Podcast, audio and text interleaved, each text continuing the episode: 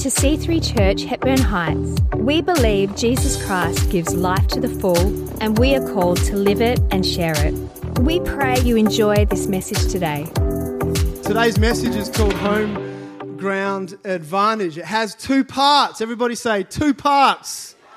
And for the very first time in the world, in history, Karen and I are tag team preaching. And so I'm your entree. Tasty little entree. and then the main course, the sumptuous, beautiful main course, is coming later. Now, I love football. Most of you would know that. Watched the grand final. Who watched the grand final yesterday? That was cool. In, at the Gabba at night. Um, but I hate going to games in Perth. Because I'm a Western Bulldogs fan, every time I go to a game in Perth, I'm, I'm the opposition team. There's no one else in the ground that's going for the Bulldogs. I'm pretty much it with my son. And uh, I've personally only witnessed my team win once in Perth. Over 15 years of going for the Western Bulldogs. And it took us to take Harrison to Melbourne last year to watch the Bulldogs beat the Dockers in Melbourne to actually have his first, him witness his first win with the Bulldogs. There's so many times I can remember of us trudging out of um, Subiaco Oval or Optus Stadium, just downhearted. Uh, we get out before the game's over, and then you can hear the Eagles uh, theme song or the, the Dockers theme song in the background, and there's just tears streaming down my face and Harry's sometimes. Why do I go through the hurt and the pain? Why is there so much hurt and pain whenever I go to, a, uh, to watch my team play in Perth? Well, it's simple home ground advantage. There's something magical that happens when a sporting team plays at their home ground. And the opposite happens when you're the away team. Here's some stats. I love stats. The West Coast Eagles. Who's a West Coast Eagles fan?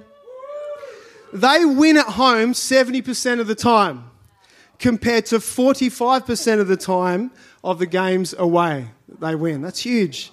Fremantle, who's a Freo fan? they win almost 60% of the time at home compared to 30% of games they win away from home. And in the history of the VFL AFL, only twice in 122 years of seasons have the home team lost more than they've won across the season. Why? Home ground advantage. But what is this thing? How does this work? And sports science departments and sports psychologists, they've been studying this phenomena for years, and here are the reasons they've come, come up with. A raucous home crowd, encouragement and support from family and friends help the home team get over the line. There's less fatigue from not having to travel far. There's a familiarity of surroundings and you get to stay in your normal routine. And also, Eagles fans, bias referees. Um, that was actually a point. It didn't have Eagles fans, but uh, there are distinct positives that give a home team the confidence they need that despite what challenge they come across in a game, they are able to overcome. Home ground advantage. It's a thing. And as the people of God, as you and I, being the church of Jesus Christ on this planet, when it comes to impacting our community, we have a home ground advantage. I believe that we're not, not only called to reach out and take the love and transforming power of Jesus to our communities, to those in our worlds, to see people saved and discipled. We're not only called to it, but we have a distinct advantage to do it. You may dispute that. The current views within society may dispute that our own past experiences of trying to reach out and share the love of Jesus may dispute that. How good a Christian we feel we are may dispute that. But I believe it's a matter of perspective. J.D. Greear, in his in 19, uh, sorry, 2019 book, Above All, the Gospel is the Source of the Church's Renewal, he says this, he writes this Last year, more people became Christians than any year to date. More Muslims have converted to Christianity in the last 15 years than in the entire 13 centuries since Islam's conception. Even in the West, where the numbers of evangelicals are declining, we're not witnessing the death of true Christianity, but of cultural Christianity, which was never gospel Christianity to begin with. Perspective when we look at what is known as the Great Commission in Matthew 28 18 to 20, this great call given to the disciples of Jesus Christ at the time, and that call hasn't changed for his disciples today, we can gloss over so much of what Jesus says in this passage and just go straight to the what does he want me to do? what do I need to do, God? Let's read this again. Jesus came and told his disciples, I have been given all authority in heaven and on earth. Therefore, go and make disciples of all the nations, baptizing them in the name of the Father, and the Son, and the Holy Spirit. Teach these new disciples to obey all the commands I have given you. And be sure of this I am with you even to the end of the age. The whole deal that packaged on either side of this great commission to go and make disciples is Jesus saying, I have been given all authority, therefore you can go and make disciples. And then at the end, he says, and be sure of it, I am with you to the very end of the age. To me, that shows that we have a clear and distinct advantage when it comes to making disciples. But again, as humans, when it comes to plus one, when it comes to evangelism, when it comes to reaching our neighbor, loving our neighbor, making disciples, however we want to phrase it, we have this tendency to go straight to the negatives. People aren't really interested. COVID's turned the world upside down. Life's really tough for me right now. We think of the barriers, we think of the limitations, the reasons why we can't. Well, Jesus' response to that in Matthew 9 36 to 38 is this when he saw the crowds, when he saw the people who were not interested, he had compassion on them because they were confused and helpless, like sheep without a shepherd. He said to his disciples, The harvest is great.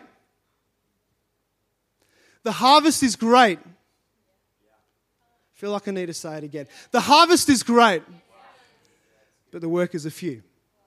So pray to the Lord who is in charge of the harvest the Lord who is in charge of the harvest, ask him to send more workers into his fields. The harvest is plentiful. The harvest is ripe for the picking. People are interested. Now more than ever, people are desperate for hope in this COVID stricken world. The harvest isn't the issue. Harvest is ready. Who's going to do the reaping? And I want to encourage you and I that we are not only called, but we are equipped to do the reaping because we have a home ground advantage. This, the odds are not stacked against us, people of God. They are for us. It's just a matter of perspective. Now, quickly, let me break it down. Here are three ways that we have a home ground advantage. And then Karen's going to come up and just go boom, ram it home. We are, number one, experts at geography. You and I, we know the map of humanity. We know what it means to be human, right? You are a human being. We are human beings. Touch yourself right now. That's flesh and blood. You're human. We have walked down similar paths to, the, to many of those that we are called to reach out and to love. We're not called to reach out and to love blue bottle jellyfish, for example. Why do I come up with that example? Down south on holidays, went to a beach and the beach was strewn with blue bottle jellyfish. That's the only reason I came up with that example.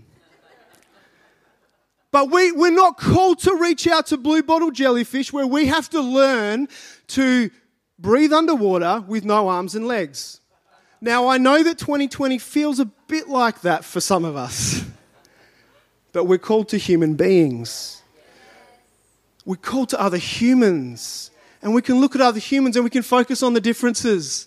But can I tell you that we have so much more in common than what differs and what divides us? Again, it's a matter of perspective. J.D. Greear again writes this God never called those of us in the church to maintain an institution, He called us to complete a mission. Every one of those 2.8 billion people is like you and me. He's referring to those in our world who have no religious affiliation. They're like you and me, they are made in the image of God like you. Ah! They know what it is to be afraid like you. They have hopes and dreams and aspirations like you. But they don't have the gospel like you.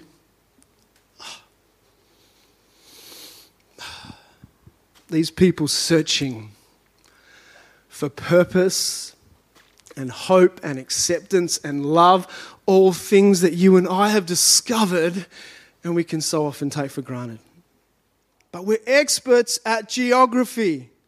We know what it's like to walk the human terrain. And the, the great advantage in being called to humans is we're, we're being called to humans where we are at. We're not called necessarily to humans on the other side of the planet, but we are called to humans who live next door to us, in our neighborhood, in our suburb, the place we live in, the area we're familiar with, our workplace, our place of study. We don't have to look far. We don't have to go far. We don't have to step too far out of our normal routine to be able to find human beings that need the love of Jesus. But then we can look at our own inadequacies. We can look at our own brokenness and we can think we're not equipped for this.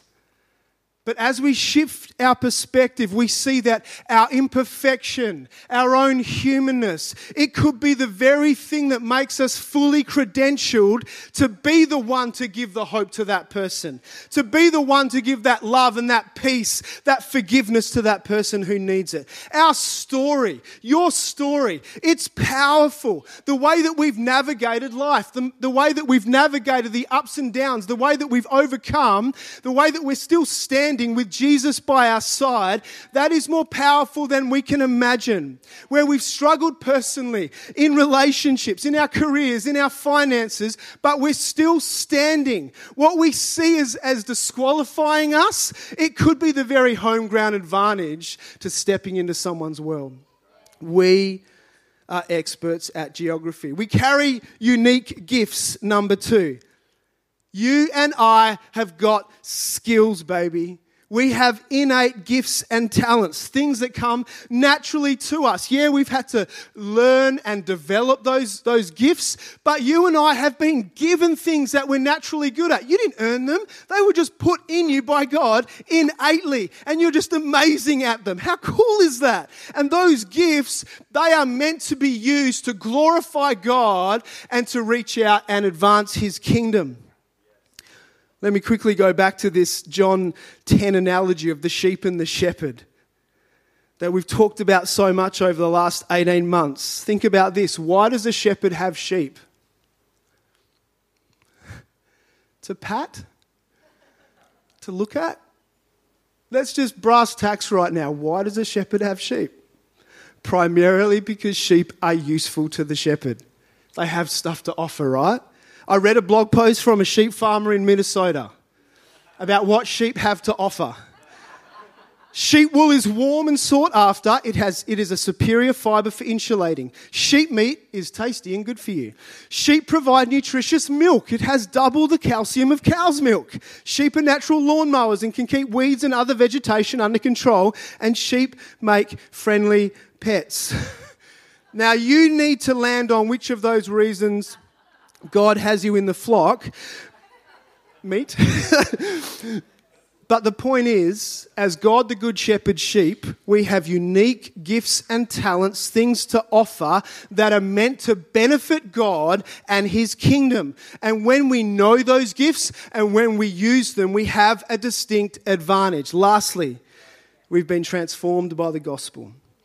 The good news that you and I live and we bring into our suburbs and into our relationships and we believe is the solution for a broken humanity, we have actually personally experienced the truth and the power of it. We have personally experienced the power of Jesus Christ and He has changed us. And each one of us, we can trace our journey of faith person by person back to Jesus Himself. And so we know it works. Not just the power of the gospel to change, but the plan of God to use his church to take the gospel to the ends of the earth. Because you and I are the product. We are the fruit of the gospel being lived out by someone else and then them bringing the heart of that into our lives so that we could discover and see and receive Jesus Christ for who he is, Lord and Savior. This is a huge home ground advantage. Because the gospel, the message that we bring, it's actually changed us. We actually believe it. We're not salesmen knocking on people's doors who don't believe in the product, but because we know what Jesus has done for us and we know what he can do in the lives of others. And as that becomes more alive in you and I, it'll overflow into those who come into contact with us. We have been transformed by the gospel. And so let it flow. Now, my incredible wife, she's going to come up and share some practical application as we make the most of our home ground advantage. Let's welcome her as she comes. Thank you, Ben. You are, and that was a tasty entree. and now for the main course. So, as Ben said, let's get practical. How do we press home our advantage this season? How do we be useful sheep? And I too am using a couple of quotes from the same author, which one, one of which I'd like to start with to encourage us this morning. It says, We are not philosophers charged to explain life's mysteries, but witnesses commissioned to point to an empty tomb to reach our community and share the good news of Jesus Christ with our neighbours, colleagues. We don't need all the answers. We don't need to know the whole history of Christianity. We don't need to be able to explain all of life's, life's mysteries. Good luck if you're trying that. What we do need is to be ready to give an answer as to why we believe what we believe but even before that, we need an introduction, a conversation, a relationship, and we need love. Ben and I, the Gould family, with our three kiddies, moved to our home in Woodvale in 2019. And we believe that we are in this house for a purpose, in our suburb for a reason. And we know that connecting with our neighbours and building relationships with them is a part of that purpose. Thankfully, we do have lovely neighbours on both sides, and we've been able to connect with them to varying degrees over the past year or so. Uh, one family has children that go to the same school as ours, so we're often passing. We walk to school and back, which is lovely, past them on the way to or from, or we're putting out or collecting our bins at the same time. And we've progressed to some play dates with the kids, which is nice. Uh, so we got to the point where when their husband fractured his arm cycling, a very dangerous sport, I would just like to comment. Too many injuries happen from cycling, but anyway, they could come over and ask Ben to move their fridge, which he was so excited to do. So it's, it's steps, right? And Ben prayed for him, so that, that's a big leap. Well done, babe. And then on the other side, a lovely family moved in a few months ago, and we've had some quite long chats on the driveway. They are chatty. Uh, we took them chocolates at Easter. That also came with an invite for our online service. And then they invited us over for dinner, which was so nice because, yay for them, they're so hospitable. That would be a big step for me and freaks me out providing food for lots of people. So we just walked over to their house for dinner one night. That was quite strange and really nice. It was great. And then our next step with them, uh, we're going to invite them over to have let their kids have a swim in the pool and hopefully coffee. Coffee I can do. Actually, Ben will probably do, but I'll turn the machine on and warm it up, get the cups ready. So, as you may have guessed, I'm not naturally a outgoing or spontaneous person. I admire you people that can just open up your home and stay for lunch, stay for dinner. Like, oh, that freaks me out. So, uh, getting close to our neighbours presents some challenges for my introvert personality. And Ben and I are certainly not the masters or experts in reaching our neighbours. That would be nice and feels like would be much easier. I know many of you are and have been building relationships with your neighbours for many years. We are on the journey and uh, we have the heart. We definitely have the heart. It's the action is where the rubber hits the road and the sheep become more useful. Let us be more useful sheep. So, how do we do this? Well, I believe we pray. We start with prayer because we need love if we don't have love, and maybe like me, for you also, it's a little scary to open up your life to your neighbours. I feel like, particularly because they're in such close proximity to us. What if they do come over and stay for too long? What if they come over too often? I have these, yeah, I'm sorry. I'm sorry to shock you with these real thoughts that I have. Some of you are just like, what is wrong with our pastor? Pray for me. That's the point. Pray, please. Please, please. Reaching our neighbours to share the gospel for some of us can be a burden or an obligation, even guilt driven, perhaps even a clanging cymbal in both our lives and theirs. So we need to pray. We pray for ourselves. Pray that we will have eyes to see others. Pray that we will have a heart for them and an awareness of their need for Jesus. The harvest is ripe. I recently read this scripture and want to share it with us today. It's from 2 Thessalonians chapter 1 verse 11. So we keep on praying for you, asking our God to enable you to live a life worthy of his call. May he give you the power to accomplish the good things your faith prompts you to do. I am so aware from my own experience that I can live my life perfectly well and completely ignore the neighbours right next to me, completely ignore the people existing in the house next to mine. This is why I know we need God's love for them to be released in my heart, in our hearts. So, what I want to do is actually just stop here and pray through this scripture for us and believe that God's power will be released here for us today. So, if you can please close your eyes and if you feel comfortable, open your hands. Let's pray. Heavenly Father, I thank you that because of your grace, each one of us here, your sheep, are enabled and empowered to love and bless and share the good news with our neighbours. May your power be released now to enable us to accomplish the good things our faith is prompting us to do. And I thank you for ideas coming right now and over the coming weeks. Wherever we're at on our journey, that good ideas, God ideas, are coming right now. I thank you for your power in us. Amen. Amen. Thank you. So we pray, and then the second one, proximity. We need to be in close proximity. So we're ready and we're available for a next step to put that good idea into action.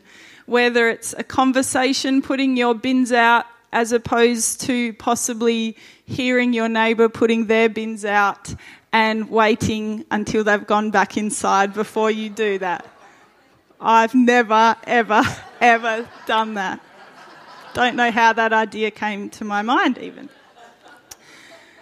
Maybe it's a chat when you're at school. Maybe it's when you're gar- when you're in the garden or at the dog park.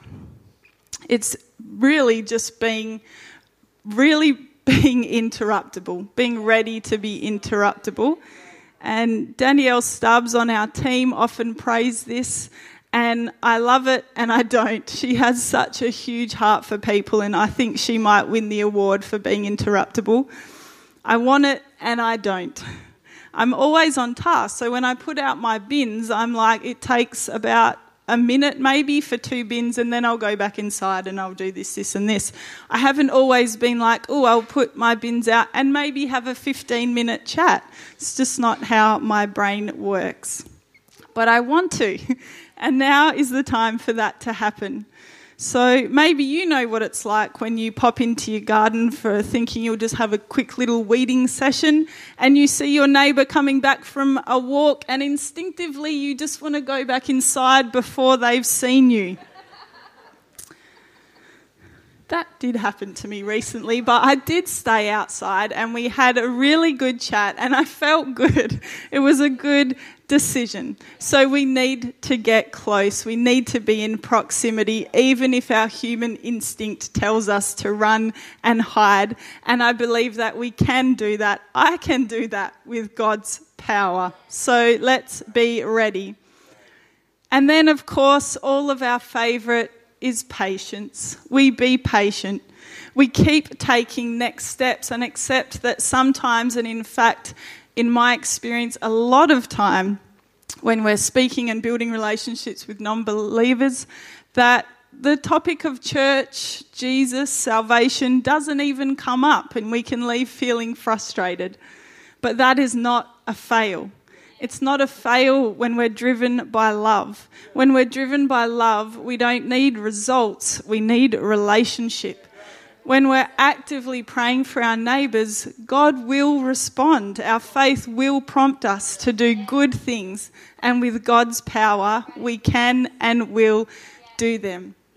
So we don't need to rush, and I know some of you have been on 20 year journeys with your neighbours we do need to keep on the journey. We need to keep the Great Commission at the forefront of who we are. We need to live it and share it because that is what we're called to. And remember that our home ground advantage is that we are human. Clearly, I'm human. I'm surprised I haven't been booed off the stage this morning. Thanks for having me.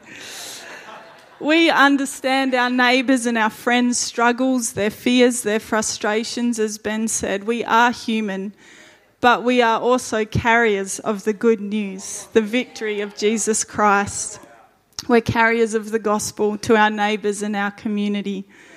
And so finally, we pursue with love. Whether it has been two months or 20 years, we pursue because they are worth it. They are God's creation and He loves your neighbours. And because simply love is the answer. Love never gives up. My neighbours, your neighbours, need God's love. So, a final quote for today Discipleship is much more about opening up your life than walking someone through a program. The home is where unbelievers can feel the warmth of God's acceptance. And we can do this. We're called to open up our lives to invite people in and accept them. We can pray, we can be in close proximity, we can be patient, and we can pursue with love. And not only do you have God on your side giving you power, you have your gifts, and you have us. You have your church, and we want to help you. So we are in our Beyond season, and next week we will be announcing our new local initiative, Love Our Suburbs. It's new, it's real, it's exciting. It's us as a church community living and sharing it.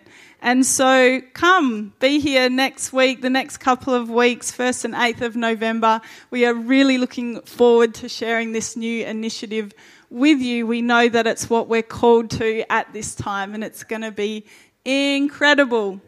So thank you. And just before I finish, I do just want to bring your attention to this next steps card that you will find either in the pocket behind you or seat in front of you. Today we've spoken, Ben and I, about the Good Shepherd, about faith, about love and the good news.